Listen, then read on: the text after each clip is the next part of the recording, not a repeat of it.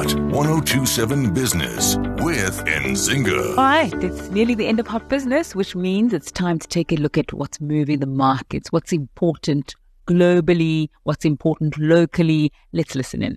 Good day. This is Viv Gamda of Ransfus, Portfolio Manager. Uh, the markets today are slightly lower.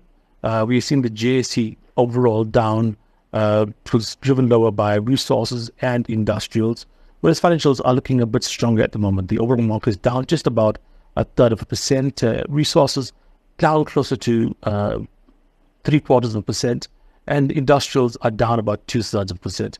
Financials, on the other hand, are up just about uh, half a percent at the moment. We're looking at uh, the currency slightly stronger today uh, at about 1863. This is a nice movement for the currency, considering you know as recently as the uh, you know the 32nd of January, we are seeing closer to 1920 to the US dollar. So this is a significant improvement uh, over the last uh, few days. with regards to the commodities, we are seeing Brent crude oil at 82. nice recovery. It's slightly lower today, but if you look at where it was just a few days ago, you would see that uh, you know we've seen a significant recovery uh, from the weaknesses we saw in uh, the start of the year, where we were close to seventy-five dollars a barrel uh, at the moment. Uh, back then, uh, gold at the moment is looking at twenty twenty-four. that is a nice recovery as well, up about 0.3 of a percent. And again, if you look at the overall price of gold, we saw it as low as you know 20 2005 back in the 17th of January, just a, a week or so ago, a couple of weeks ago. Uh, with regards to, uh, to the uh, overall you know trend globally, what we are seeing is some fear around uh, some Chinese economic numbers that came out. The Chinese manufacturing sector is slowing down. It is pretty clear that we are seeing a uh, that economy slowing down. This is just reinforcing some other numbers we have seen uh, more recently from China, indicating you know the economy is under pressure and it might have difficulty achieving uh, its target of just under 5% growth for 2024.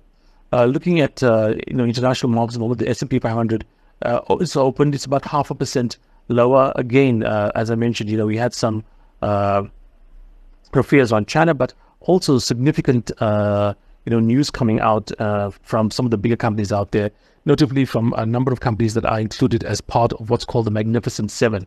The Magnificent Seven are seven large tech companies that are considered to be uh, oh was well last year anyway. Uh, the companies that drove uh, you know market performance. Uh, the these are Apple, Microsoft, Google parent, Alphabet, Amazon, Nvidia, and Meta, which is basically the parent of uh, um, Facebook and Tesla.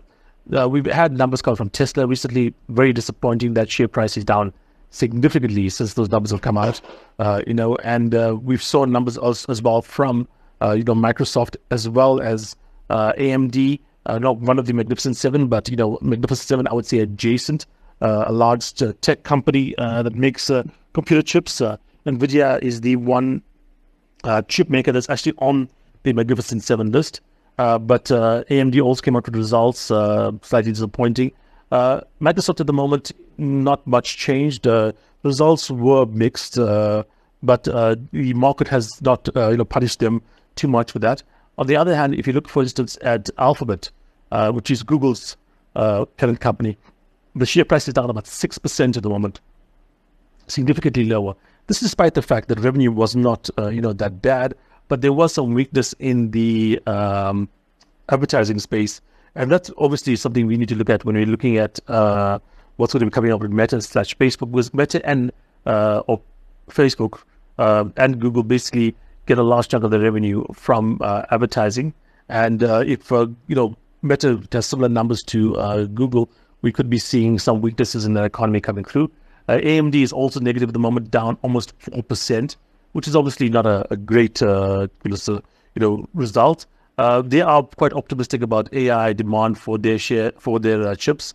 Um, they are definitely the second you know, company at the moment, however, which has a pretty and pretty strong lead in the sector. But like I said, uh, AMD is second, and you know it also has benefited to a certain extent from the uh, chip uh, or AMD tools or the AI chip demand that's been out there.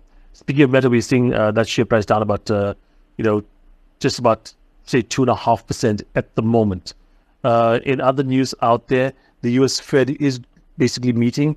Uh, we don't expect any kind of uh, you know uh, announcement uh, in terms of a change at the moment. Uh, the nearest we're probably going to expect an announcement to come through is by the in a few months' time. But even then, I think the the expectations are probably closer to the middle of the year. However, if you look at the market expectations, by the middle of this year, it's almost a unanimous market expectation that we will have a rate cut come through by the middle of this year. And the market, I think, is currently expecting in excess of 1% worth of rate cuts uh, from the US this year. Something that will, I think, also be reflected by what's happening uh, or be affected by the South African Reserve Bank as well. All right. And for the last time, that's where we leave it on Hot Business. Well, not the last time for the show, but the last time for me for now. Um, thank you all so much for your time and attention over the last uh, year and a half. It's been such a privilege.